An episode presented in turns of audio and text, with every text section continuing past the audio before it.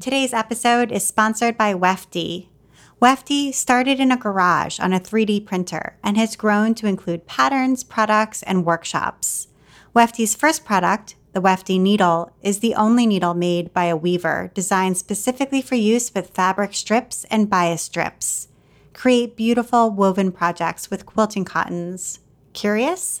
Check out Wefty Needle on Instagram to see what it's all about. Thank you so much, Wefty. And now, here's the show.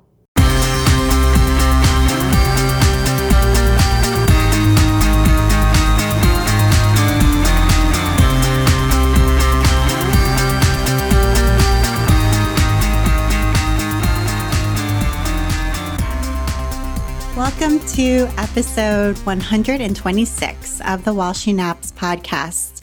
I'm Abby Glassenberg. Today, we're talking about running an online and brick and mortar fabric shop with my guest, Kelly Stevens. After finishing graduate school and some years working in higher education administration, Kelly rediscovered an early love of textiles and design in the late 1990s. Upon discovering Japanese craft books and modern Japanese fabrics, an obsession was born that later turned into the concept for Superbuzzy. The shop opened online in 2006 and then moved to a flagship storefront located in Ventura, California in 2011. Kelly Stevens, welcome. Thank you, Abby. Thanks so much for having me today. I am so excited to talk to you. I was an early Superbuzzy fan and customer. And I've always, you. yeah, I've always wanted to get the story of the store and learn more about its genesis and its development over time and its really longevity because it's still around over all of these years. And yes. I know it's kind of morphed and changed. Um, so I'm excited to hear um, your journey through all of that. Um, okay. So, yeah, so let's begin with sort of your early um, history and talk a little bit about um, sort of how you got to, to where you are now. So, where did you grow up?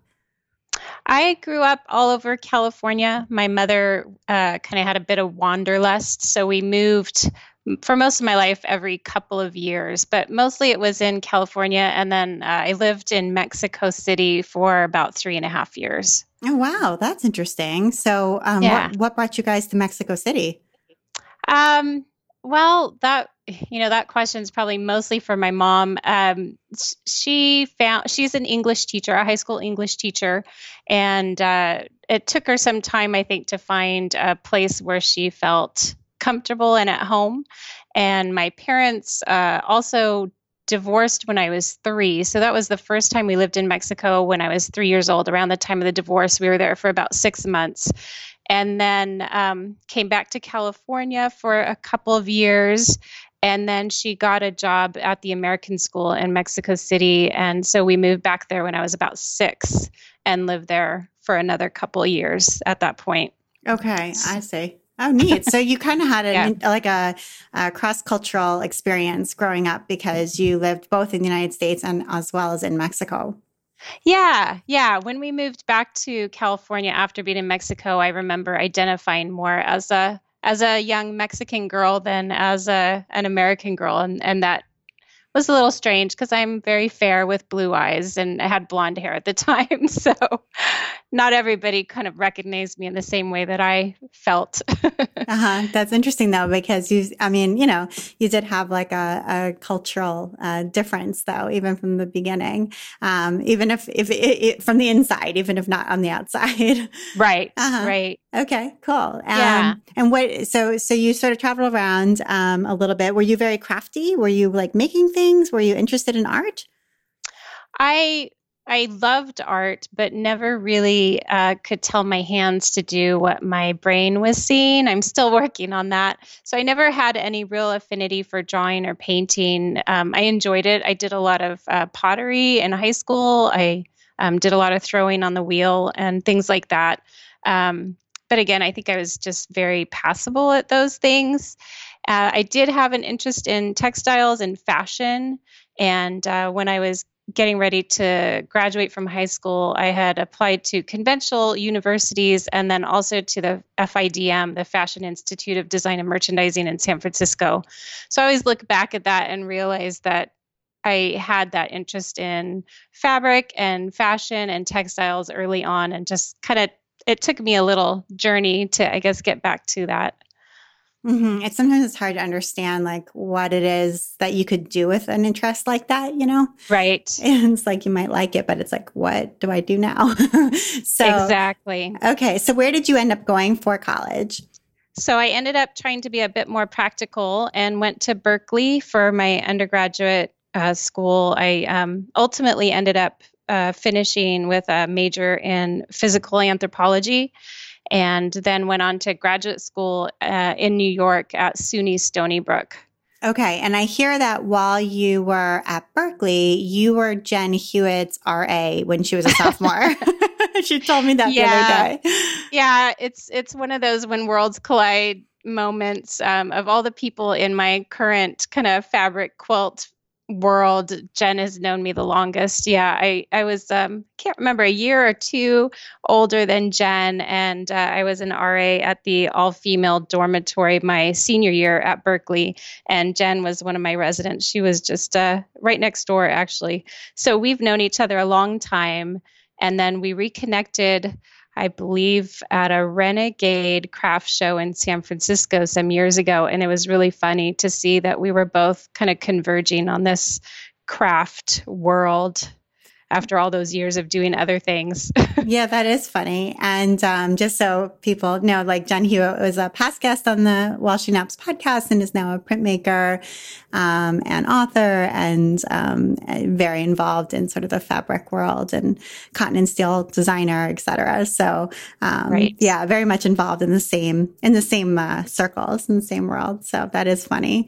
Um, okay, so you were a physical anthropology major, and I'm not. I know what anthropology is, um, but I'm not 100% sure I know what physical anthropology is. So, can you explain a little bit what that is? Sure, to the best of my abilities. Okay. just, yeah. brief, just briefly summarize. Yeah, yeah. So, physical anthropology is generally dealing um, with uh, the more biological and ecological side of anthropology. So that would be like um, fossil remains of humans and human ancestors. It would also deal with primatology, with a study of living and uh, recently extinct primates. So that's kind of where physical anthropology lies. okay, that's pretty cool. Interesting. Yeah. All right. And so then you moved to New York, and what were you doing in graduate school? So I um, I was a I focused on primatology, studying living primates, and so I did a, a field study in Madagascar of lemurs, and then my my dissertation work was on the pygmy chimpanzee, uh, which is located in Zaire, or what was Zaire, what is now the Democratic Republic of Congo. Okay, so do people often be like Jane Goodall? Yeah, yeah, I think that's the closest, okay. uh, you know, sort of celebrity that people can relate to in that field. Okay, definitely. but that's actually probably not exactly right. Am I right? Like, not really.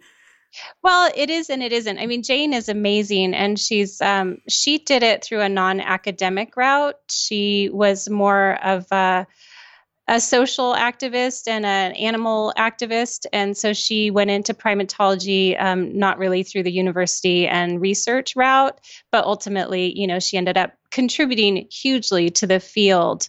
Um, so her i guess her path was different but her celebrity has really helped the field and you know bring donors to it and bring attention to the causes and uh, issues that are there in, in Africa and, and South and Central America that relate to living primates. So I think she's great for our field. She brings a lot of focus to it.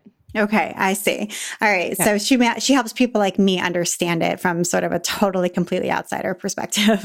Right. Um, right. Okay. Right. all right. All right. So so you got to through this though go to some pretty fantastical places, some places that were really places maybe you would not have been able to go to um, Absolutely. otherwise. So Madagascar and, and Zaire. That's really um, that's really fantastic. And and so, but you were there um, studying primates. So how did that? okay, like I just feel like wow, that's super cool and must have been really engrossing and uh, but also 100% different from what you're doing now. So was there was there like a point there where you were like, okay, this is super interesting but maybe not for me or what happened? yeah. Yeah, it's it's a strange route. Um well, at when I was in Zaire doing my graduate work, um, there was a, some of you may remember if you follow African uh, news, that there was a big uh, revolution happening along the Zaire and Rwanda border. And so there was a lot of conflict and, and a genocide happening, and it was really not safe. And so uh, most of us expats or expatriates were recommended to recommended to leave the country for our safety. And so realizing that and also being in a field that is incredibly competitive for funding, um, you know, where I, li- I like to think of myself more as a collaborator. And in that field, the money is so tight for research. You end up competing with the very people who I thought I should be collaborating with and cooperating with. I just had second thoughts about staying in academia. And I had also fallen in love, which is a part of that story, um, with my now husband. He was a grad student in physics at the same university, and he had uh, finished his PhD and moved to Colorado, where he was working on his postdoc. And so it kind of, there were a lot of factors that made me realize that maybe sticking with academia was not the right path for having a family and and uh, a stable lifestyle. And so that led me to work in higher administration, higher education administration for a bit, some time at Colorado State University while we were there. And then we moved back to California where he had a job offer. And I worked for the University of California Office of the President for a time there. And um, I guess to try and shorten this uh, weird path. Ultimately, I wasn't really satisfied with my positions in higher ed administration. There was still a lot of ego and um, a lot of academics just jockeying for position. And so I started taking some design classes uh, at uh, Santa Barbara City College in the evenings. And I had also done textile science and um, curated the Historic Textile Museum at Colorado State University just because that was fun for me. So I was always taking classes all along that sort of related to textiles and fiber and fashion. And so around that time, I discovered Japanese fabrics and uh, and the Japanese craft books, which I thought were incredible. It really opened my eyes to a whole new side of things and that's ultimately I think where the seed for Superbuzzy was uh, was planted. okay, so I want to unpack that a little bit. So, and what around what year was this? So you were back in um, in California where he had the job offer, and and you were sort of taking these design classes, and and around what year was this? Like the early two thousands or mid two thousands? Yeah, we moved. We got married and moved to California in 1998. Oh, okay. And and um, lived in near Santa Barbara in Goleta for a few years and um, yeah so that's when i started taking those probably probably around 2000 when i started taking the design classes. It took me a couple years before i decided my job wasn't really thrilling me. Right right. Yeah as it as it can of course. Um, yeah. okay all right. So so you're taking these classes and um and it's interesting like this discovery of japanese fabric. So um was it what through one of those classes where you like opened a book and saw japanese fabrics or was it through like one of the the teachers of one of the classes or through a student or how did you first discover them and, and which Japanese fabrics? Because of course there's all kinds of Japanese fabrics. There's right. like kimono fabric and you know there's ancient Japanese fabrics. I mean there's there's a whole you know set of them, but I'm getting the feeling that it was more of like the modern Japanese fabrics that were being produced today that kind of resonated with you. But maybe I'm wrong. So tell me a little bit more about that part of it. Okay. Yeah. So I um around the time around that time when I was taking classes, I also started a craft blog, and this is was kind of a I don't know. I think of it as like the golden age of craft blogs. Before um, we were also savvy about beautiful photography and staging projects perfectly. It was you know a very organic time in craft blogging. What was and your What was your blog called? My blog was called Buzzville. Okay. and um, so I through the blog land and interacting with other craft bloggers at the time, I would see photos of uh, Japanese fabrics, and and by those, the ones that were really calling to me were the more modern Japanese fabrics. I had seen more traditional prints with the the cranes and you know traditional motifs on them, and but it was really these these modern fabrics uh, that called to me, something I had never seen before. And that's how I started seeing it. And at the time, really nobody, none of the stores in the US were carrying those.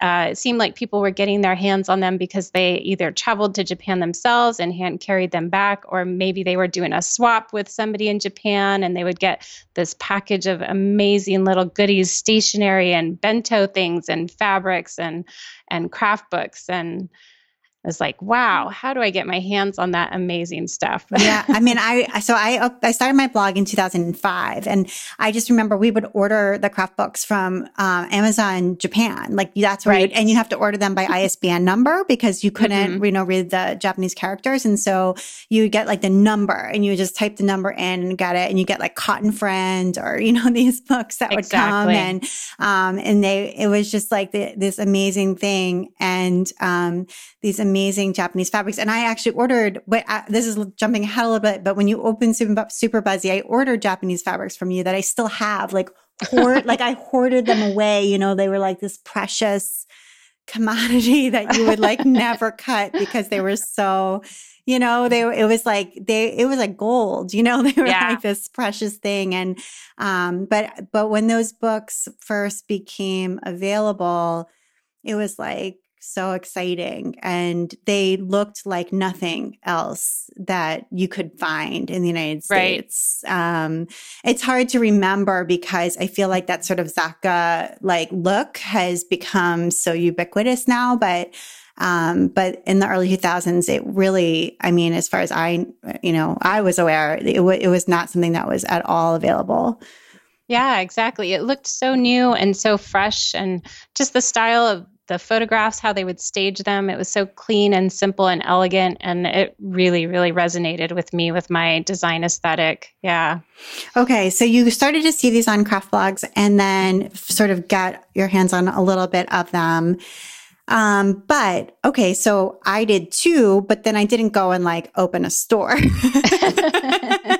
but you did. So, yeah. So how did you decide like this is it for me? I'm going to go do this?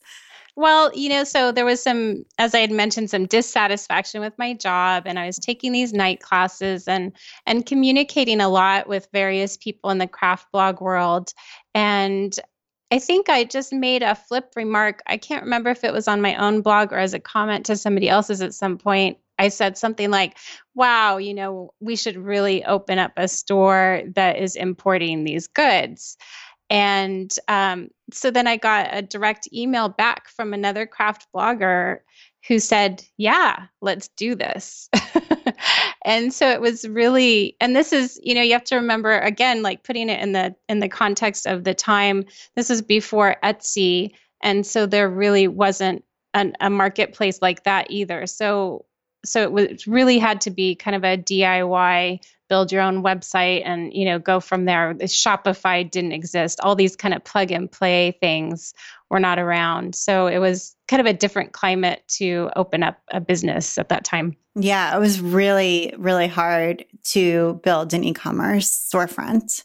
Yeah. Um, i mean you had to build it yeah. Yeah, exactly. it was not so easy like it is now. I mean, when Etsy started, I was like, wow, check it out. I could sell something online now because before that I was like, there's no way. Yeah, I can't yeah. do that. I just like, I can't do this. Um, okay. All right. So, so watch what you ask for. This person was like, okay, sure, let's do it. Um, yeah. but you know, you don't speak Japanese, I'm assuming, no. um, or read Japanese or, or write Japanese. So, again, beyond not knowing how to code, and, you don't know how to, I mean, you're not a computer science major, no, or, right? I'm so, not. okay, so there, there's, there's two language barriers right there. um, but the, you, you seem kind of unstoppable. So, um, so that's two things that were hard. Um, so, uh, so did you need to then like go to Japan, or how did you source all of this stuff?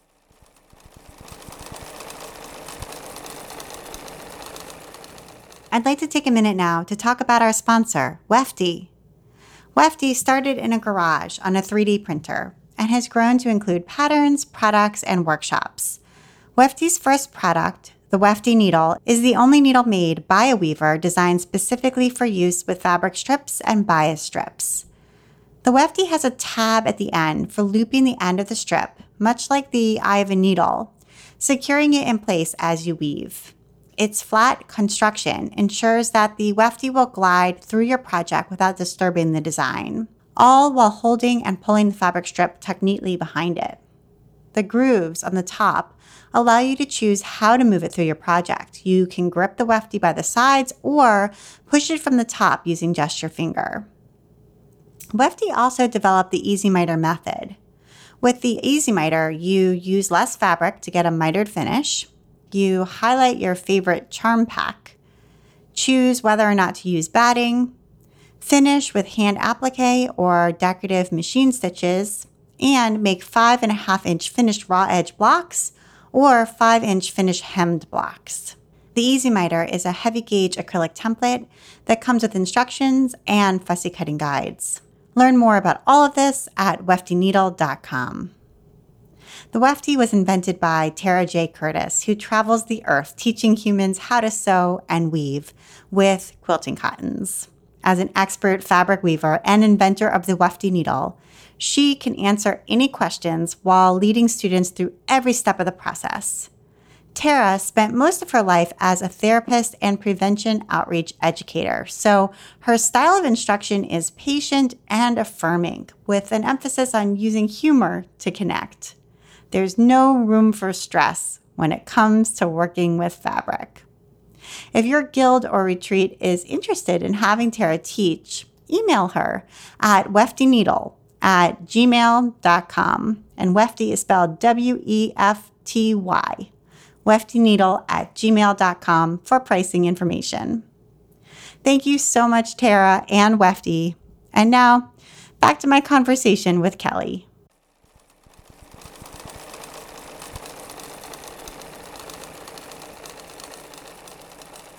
Yeah, so so the woman I spoke of who was my early business partner, she is Japanese American and had grown up in her household speaking Japanese, so that was one plus.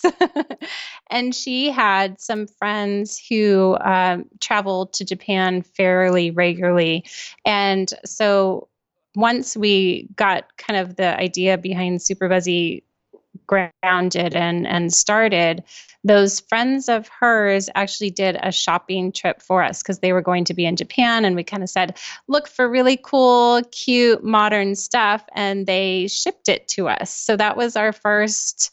Uh, Superbuzzy inventory was hand selected by some friends of my former business partner, and um, then we uh, the website was launched on August 21st, 2006. And those of you like you, Abby, who have been there from the beginning or, or way back when will remember it looked very different than it does now um, because I'm not a computer programmer.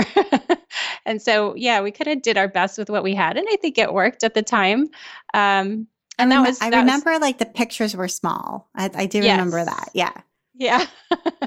yeah. Yeah. Things have changed so much in web design and and capabilities. Um, and so then shortly thereafter, then I we took a trip. The two of us did go to Japan, and that was my first time in Japan. And uh, did our own buying trip, and that's where we really sat down and and established relationships with the big mills in Japan. So um, so that we could do business more of the Japanese way and actually do a proper wholesale relationship with them. And doing business in Japan is so different than the relationship in business in the United States. So that was a whole learning curve. So tell us itself. tell us a little bit about that trip and a little bit about the differences. Like what struck you most when you were there that first time about um, the way business is done and what you saw when you were there. Yeah. Um, Japan is just an amazing place. I had never, although I had traveled a lot, I had never really had a pull to go to Asia in general. And uh, I think Japan really opened my eyes a lot. The thing that still strikes me when I go that really resonates with me is just this incredible contrast between the super modern and high tech and cutting edge technology and, and life solutions um, contrasted directly against incredibly old and ancient traditions, just side by side and I love that. I love that you can be on the the bullet train, the Shinkansen, going you know several hundred miles per hour through the Japanese countryside, and a sweet woman in a kimono walks down the aisles, bows as she enters the train to offer you a beverage or a bento box uh, lunch, and it's things like that that just I just love it. I just find it so fascinating. um, but uh, as far as business in Japan goes, it's uh, unlike in the United States. It's it's a very face to face focused, very personal relationship focused, and the language that is used is also very important. So while I can conduct business with other American companies fairly informally via email and um, and quick phone calls and generally speak much like I'm speaking to you now. In Japan, there's a whole sort of business Japanese language that is much more formal, and um, I can't even begin to pretend I understand it, only understand it enough to know that I need a professional with me to do that sort of conversing because it could easily go somewhere that might be offensive to my business contacts or inappropriate and i would never ever want to do that. So it's it's very very much based on those personal relationships face to face relationships and is also very formal at the same time and then there's also the dynamic of me being a westerner and female at the same time in a in a society that is still fairly patriarchal. So that adds kind of another element of uh, interest, I guess. yeah. Wow. Yeah. That's a lot, a lot to take in, a lot to learn and understand. So, um, so did you end up hiring somebody to help you, like a person who could be almost an intermediary or somebody who could sort of, um, yeah, like a, a person who could help to both translate and go between and, um, and just smooth things over for you and help you yeah. to understand. Okay. Yeah. So what happened is that early on, I went to my my first fabric trade show. It's the International Textile Show, which was held in Las Vegas. And while there, I developed what is still just the most amazing relationship with one of my distributors, um, Seven Islands Fabrics and I've worked with them from the beginning, and they're like family to me. And so the owner of Seven Islands, Hiro, uh, has always been with me on the trips that I've taken to Japan. And he's a native Japanese speaker and just a wonderful human being. And so he's always been there to guide me, gently nudge me into proper um, proper conversation topics and you know what is done and what isn't done at either a lunch or a more formal meeting those sorts of things and then he'll always kind of take my questions and frame them appropriately and deliver them appropriately to the the mill representatives i see so he lives in japan because seven islands is a japanese distributor correct well, no, he lives in Torrance, California. Oh, so I his see.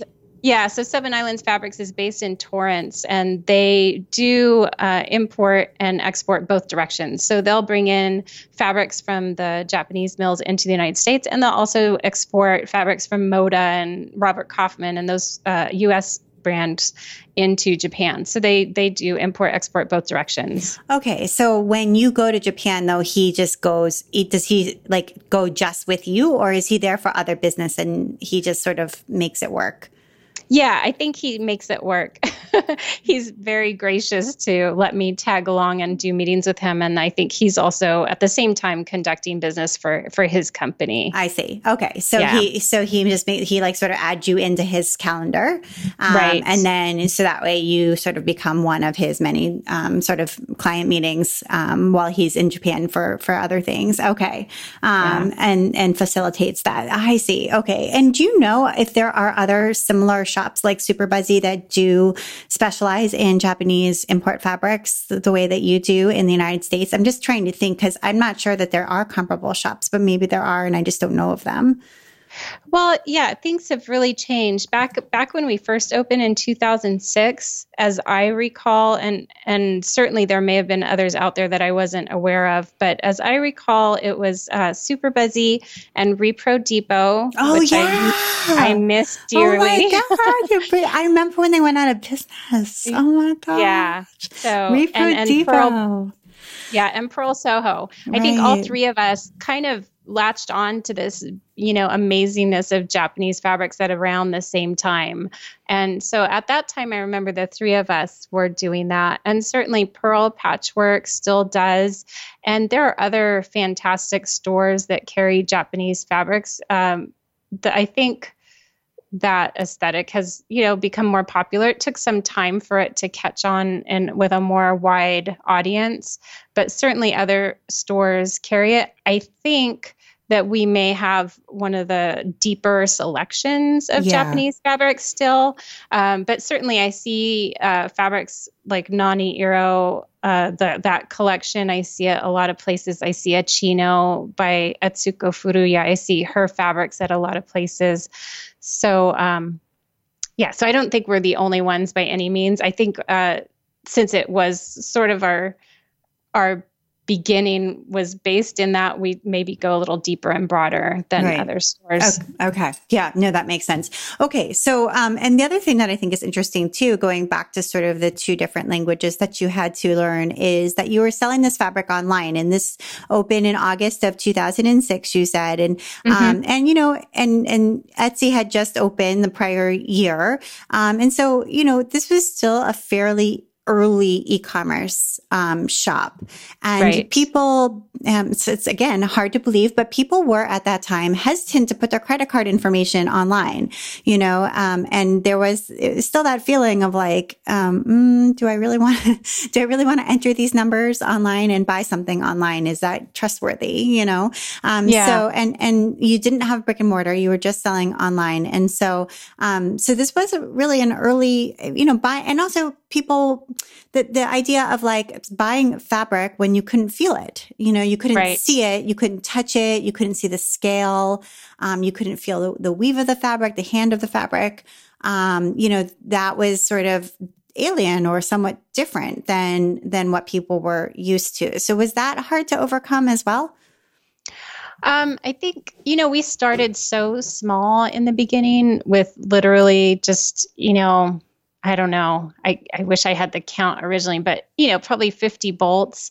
We were very small and we had that network of those craft bloggers out there who kind of knew what we were up to because they had seen us talking about it and sharing what was coming. And so initially, I think there was just that trust because we had that personal relationship through our craft blogs, as personal as that can be. And so, and and since we also didn't have that much inventory, we would get it in and it would just sell out because those people trusted us. They maybe had some prior experience with Japanese fabric and knew the quality was going to be there, that it wasn't a quality issue. Um, so I'd say in the beginning that wasn't so much of a problem. I think maybe that happened more as time went on and as the business grew and we started getting more customers. Um, we've always tried to be very focused on customers, and so we would always say, you know, like shoot us an email and we'll will um, help you match those fabrics or help you help to describe the the texture of it. And so we've tried to do that all along but it is hard online. Uh, it's a different shopping experience. But I do think that over time, once someone has familiarized themselves with what Japanese fabrics are like, they start to trust it. They, they know what that cotton linen um, the fabric feels like that echino kind of weight, that bottom weight. They know what double gauze is now and what to expect from it.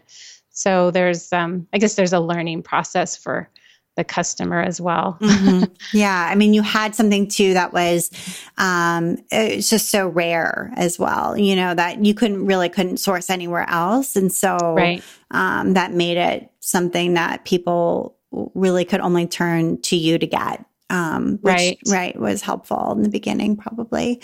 Um, yeah. All right. So, so you had this store for some time, and it sounds like um, the business partnership at a certain point um, it didn't work out, and so you ended up going it alone. Is that correct? Yeah, yeah. About I'd say approximately a year in, we just decided to go our separate ways. And so I purchased her share of the business and, and assumed ownership of the whole kit and caboodle for better for worse. okay. And so you've had yeah. it, yeah, you've had it yourself um, since then. And right. um, okay. And so you ran it online for some time. It was purely online. Is that right? Until 2011 when you decided to open the storefront? Right. Yeah, we did. There were a few people who knew where our warehouse was, and we would say, you know, you can stop in and see things in person. Um, and so we did have occasional walk-in customers. We even had some uh, university groups, sewing groups, and things come to the warehouse and visit, but it was pretty infrequent. And the beauty of that is that it would be kind of uh, according to my schedule. You know, we didn't have set hours like a storefront would have to have. So that was uh, nice. I also had a toddler at the time. So, you know, having the toddler and the warehouse and those flexible hours was really nice so that I could go in and fill orders when it was convenient for me to do so. Okay. But you did move it out of your home. I mean, I'm assuming the very beginning was probably in your home. Um, not not my home. it was never my, okay. Yeah, it was never in my home. Um, my my business partner early on did have for gosh, I'm going to be really fuzzy on the timeline here. Maybe the first 4 to 6 months she had stock in her home and then it was really amazing how quickly the buzz, so to speak, grew about Superbuzzy. And so then we quickly moved into a, a warehouse to store everything. And how did you come up with, by the way, with that name, Superbuzzy? Yeah. So it was uh, actually a, a, mixing of our two craft blog names. As I mentioned, mine was Buzzville and hers was Super Eggplant. And so we took the two names and came up with Superbuzzy um, as a melding of the two craft blog names. And then the B kind of came from there as our as our logo and mascot. Got it. Okay. I also wanted to just say, like, I love the names of these early craft blogs before everybody felt like their name needed to be their brand and it had to be so thoughtful about, like, you know what I mean? Like, all right. of the business. I don't know. Yeah. It just yeah. got so professionalized as time went by. But in the beginning, it was so fun. And those were the yeah. days. But anyway, um, okay. Got it. So, um, so you had this warehouse and you had some employees helping you? I did. Um, usually it was maybe just one person part time helping me out. Um, and then things kind of grew organically. It, for the longest time, I was still working uh, at other another job, and so Superbuzzy was part time. And then at some point, that shift just kind of happened where it was time to quit the day job and and do Superbuzzy full time. Um, so yeah, so a lot of order fulfillment. I would get help with that, but typically it was just one other person Okay. And so then you decided to um, open up this storefront. Um, right. And that, that's a pretty big commitment because once you have a storefront, you actually have to be in the store. yes. During the time that the store is open, or you have to have an employee there and, you know, you have to supervise this employee or, you know, I mean, it's a pretty big deal to open a storefront. Um, and, you know, you have to merchandise it and they, it's just a lot, you know, it's yeah. a lot to do different kinds of insurance and all the rest. Exactly. Um, yeah, it's a lot to take care of. Um, so, uh, was there an, a certain pivot point where you were like, "Hey, I, I do want to do this"? Um, was there, or was it just like a piece of real estate came on the market and you're like, "Oh, that would be perfect for me," or, or what, what caused that change? Yeah, well, I think I think all along I had always always had this pie in the sky vision fantasy of a beautiful creative space filled with color and just amazing fabrics that people would walk into and feel inspired to create. And so, so perhaps um, that pie in the sky vision helped drive the opening of the storefront more than the financial uh, situation at the time. But this was just post the big crash uh, the financial crisis, and things were really tough for an online business, especially one that is doing something that's not, uh, you know, a life necessity, selling gasoline or milk or eggs or something like that. It's a kind of a luxury item. It's a higher end good, and so things were really tough and and at the same time that the crash was happening more and more online fabric stores were cropping up and so um, there was a lot more competition online for for customers and um, then i guess the third part of that is that uh, in ventura there really wasn't where i where we live and are based there wasn't really a fabric store that was catering to a modern sewer. And the Modern Quilt Guild, of course, was, you know, sort of being uh, was growing at this time, and so more and more people were becoming aware of modern fabrics and modern quilting and modern sewing in general. So I think all of those factors kind of contributed to me just having itchy feet and wanting to open the storefront um, in the hopes that if we could perhaps cater to a local community more effectively than we could through our warehouse, that maybe that would help boost our sales that we were losing in the online battle for customers. That's so interesting because I feel like often people go the other way, you know, they feel yep. like they need to go online in order to find new customers, but you sort of right. decided to go the other way. Okay. So you open the storefront in um, Ventura, which is actually where Craftcation, by the way, is every year. Yes. Um, so I wonder, I mean, I'm, I'm betting that that um, the craftcation crowd comes to, to see you. Um, they so, do, which must be nice as well. Yeah, um, yeah. yeah, that craftcation is pretty awesome. Um, so, um, so did did you feel like that it that it worked? I mean, that you know you're taking that bet. Um, so so you opened the store and. Um, did you feel like that that that plan of being able to connect with with people, sort of the modern, you know, quilters and local people and finding a new customer base that that that plan did indeed work? I do. I do think it has. Um, in fact, you know, I'd say more of our business now is with our local customers than is online, which always really surprises me. Um, and maybe it's just because I'm not doing things right. But I always think, how can a relatively small town like Ventura compete with the world at large?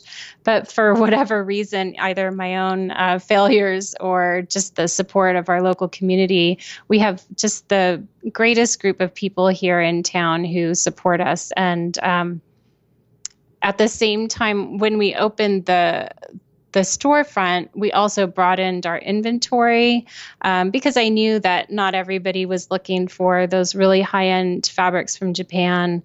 And so we that was when we first started uh, open the the doors, so to speak, to American branded goods. And so we started carrying U.S. brands um, from Robert Kaufman, Alexander Henry, Michael Miller, those those sorts of companies. Right, and um, and yeah, and you know, I, I did a piece actually this year about row by row, which is you know a um, a, a, shop hop that quilt, quilt shops can take part in, for example. And um, and I know you you participated in row by row. You designed a beautiful yeah, row.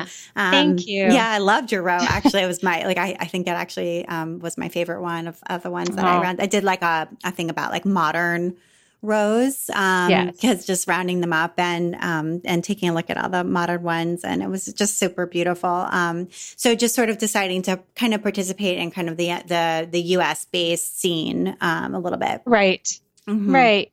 And we also participate in a shop hop or shop tour as we like to call it a central coast. So we so i do that once a year. It happens in june each year and uh, an association with shops that go up and down the central coast of california and I think that's really helped to um, expose people to what we're doing. And maybe the Japanese fabrics aren't for everyone, but we also have, you know, an amazing selection of Kona solids and and beautiful polka dots. So there's something for everyone. I always feel like. Yeah, and I know you have um you've got like a trunk show up now. I saw like um, on your Instagram some of uh beautiful quilts. Um, Sam Hunter's like Lisa Congdon quilt is up in the shop. I don't know if it's still there, but it was up it recently. Yes. Yeah, so some some really beautiful modern quilts up um to draw people in as well. Yeah. Um, so, and I know that you were at Spring Quilt Market in Portland. I saw some pictures of you there. Um, mm-hmm. I wasn't there, but I um, was watching on Instagram like everybody else. Um, so, I'm wondering, do you typically go to Quilt Market? It had been a while since I had been. I felt like it was time. I I always want to go, but being a mom and running a small business, it's often challenging to legitimize going, you know, to a, a trade show when I can easily see things online. But I, I thought it was time and it reminded me of how important it is to be there in person and, and see everyone and get that energy and that inspiration in person. Yeah, no, I know that those in-person connections are really wonderful. And when I go, I always feel that same way too. But something that I've been thinking a lot about recently, and I just wondered if you had any thoughts about is, um, since you do sell online and in person, and I know you said that your in-person sales are at this point are higher than your online sales, but still mm-hmm. sort of still thinking about this from the online perspective. Um, mm-hmm. Something I've been thinking about is um, how Quilt Market could serve online shops. Because um, I feel like a lot of the programming that they have at Quilt Market is really geared toward the brick and mortar shop. And that's super important, obviously, and has historically been really the only kind of shop that existed. Um, mm-hmm. But as we sort of enter the next age of retail, I think, you know, clearly, as you said earlier, there's lots and lots of online shops. And one of the reasons you opened a brick and mortar shop was because there was so much online competition, um, right. which means that there are tons of online shops and probably only going to be more as the future continue, you know, go into the future. Um, mm-hmm. So I'm just thinking about like the kinds of things that Quilt Market could provide that would help online shop owners to do their job better. Um, and I don't know if you've ever thought about that, but um, the, you know, online shop owners have somewhat different needs than right. brick and mortar shop owners. And since your genesis was as an online shop owner before you opened a brick and mortar store, you spent so many years in just that role. I just mm-hmm. wondered if you had any thoughts about that. Um, a lot of online shop owners right now don't seem to go to Quilt Market. And since Quilt Market attendance is declining, that would be a new audience for them. That would bring new right. people to the show because, hey, here's a whole lot of people who sell quilting cotton who don't come now, but could come in the future. Right. So, yeah, I just wondered if you had any thoughts about that. It's an interesting question. I I'm always thrown off by this. Um, I think forced dichotomy of shopping local and shopping online and i think that may be part of the problem is just our language that we say if we're shopping local that must mean we're walking or getting in our on our bike or getting in our car and driving somewhere in our neighborhood to shop but um, i think that if we sort of recognize that a lot of these on, online businesses are also local businesses, that maybe that changes the framework. I, I like to think of it as more of uh, like big box stores versus mom and pop owned businesses, I guess. So I feel like maybe that's a better better distinction um, because we are a small business and we are local and we are also online. Um, so anyway, that may be an aside a bit, but um, I think the things that help peop- that help customers shop online are the very same things that the shop owners would want. So things like um, really good quality color matching, so that people can distinguish fabrics and how they're going to go together on a website. And everybody's monitor is different, and so is there some way that we can somehow standardize uh, color matching. I don't know. That's like maybe pie in the sky because mm. all the mm. companies have their own image management. And I know they'll provide images um, for us to use, but I don't know how well calibrated their color is compared to the other mill next to them. So, for instance, we always scan all of our fabrics in house on the same scanner, calibrated to the same settings so that each fabric, no matter which company it comes from, is going to be represented in the same way that still doesn't help the the customer at home you know making sure their monitor is calibrated but at least if it looks the same from one to the next it should match um, i think the pattern support has been great uh, in terms of them offering downloadable patterns that are supporting the the fabric lines um, I think that helps a lot of people envision how to use the fabrics online, which is harder because you're just looking at a little thumbnail as opposed to being able to spread a bolt out in a store. Mm-hmm. So, so seeing, oh, here's a pattern, and that shows me how the scale of these prints will all work together and how I can use them, how those colors work together, that sort of thing.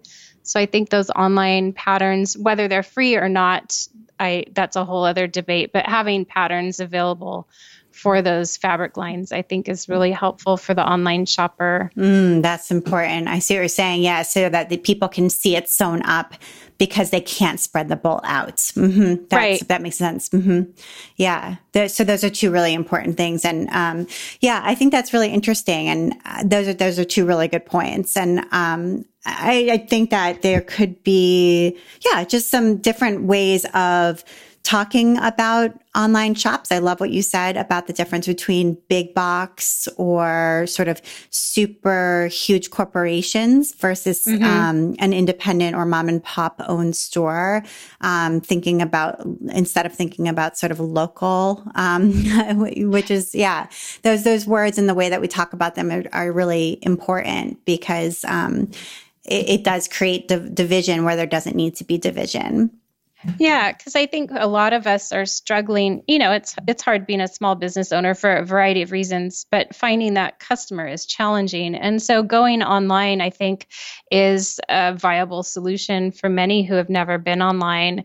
And that doesn't make them any less of a small business. It just means they're trying to reach out and connect with the people who are trying to find them and um, you know mm-hmm. doing that doing that online is much easier to to find those connections and and find the right person for the right product mm-hmm. absolutely okay that's really helpful and i know that you also vend at quiltcon Yes. Yeah. Yes, we do. And how is that? how has that been for you? That's um, a neat event as well. And I, I got to go to QuiltCon last year. It was a lot of fun.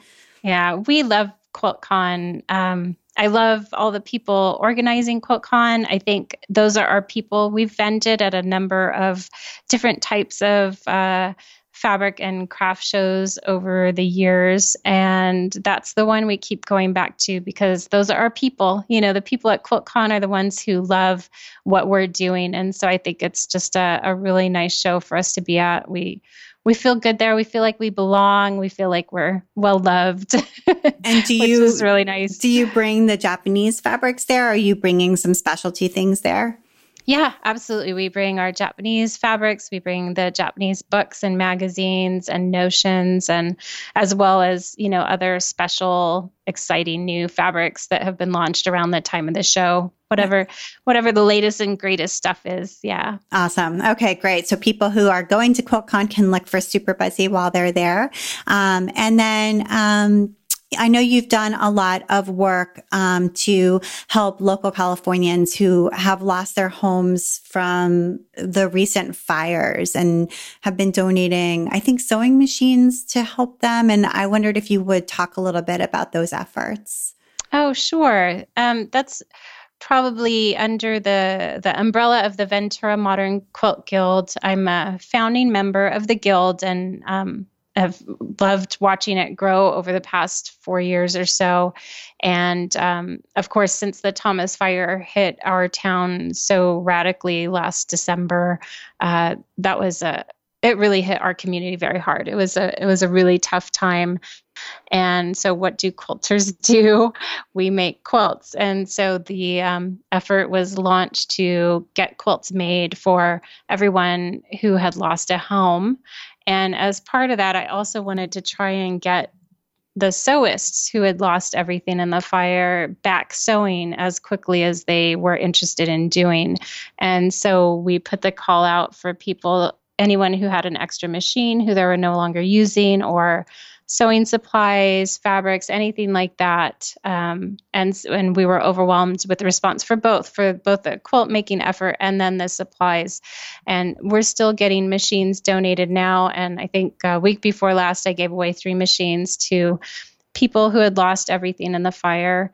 Um, it's a long process for them. I think now we're they're starting to get a little more settled in whatever their uh, new home is. And so then they're finally able to think about sewing again and having a space set up for sewing. And so we're seeing that people coming in and finally ready to take yeah. a machine home. Yeah. Yeah. Gosh that is a long process for sure. But um yeah. but that does make a big difference. This person's feeling of well-being yeah. Well, it's it's so important to have that that therapy, that that pastime that makes you feel good instead of just dealing with architects and builders and codes and the city and Um, and I should say kudos to the Ventura Modern Quilt Guild because we've donated now over 600 quilts to uh, the community for people who lost their homes either in the fire or in the mudslides in Montecito.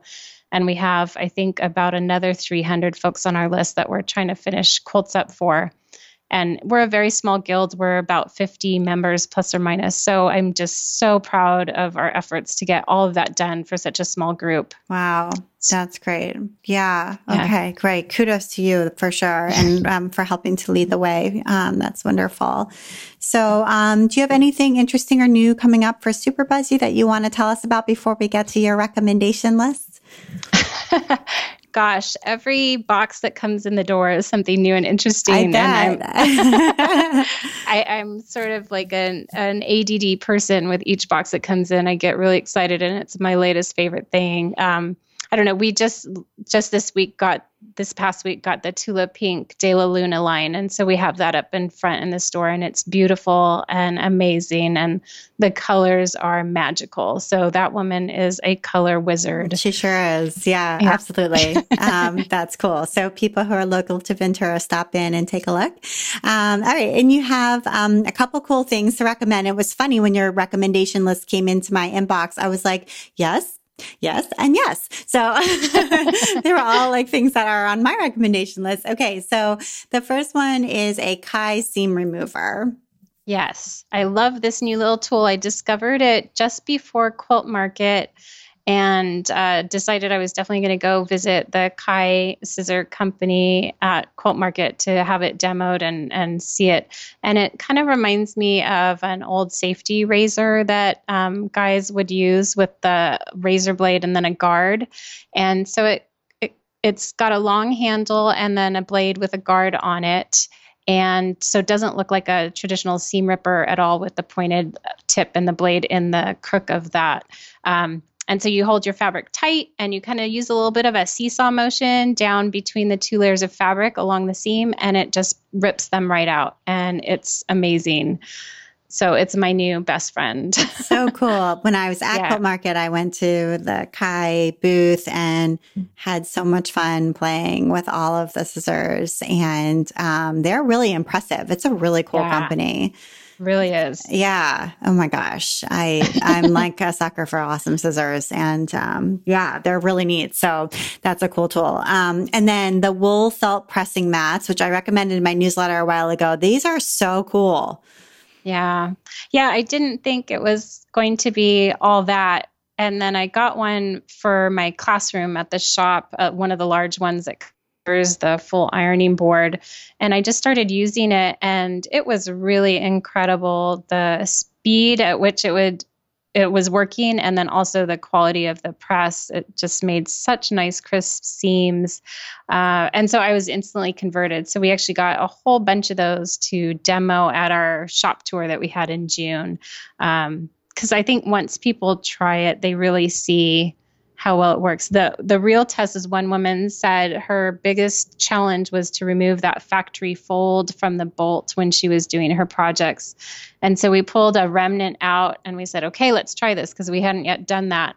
So we opened it up, put it on the fold, and that crease, that factory crease was gone not instantaneously, but very quickly. It did not take a lot of steam or heat to get that out with using that wool mat and this, so it like heats up basically from underneath as well. So your iron's hot on top and then the wool right. is hot underneath.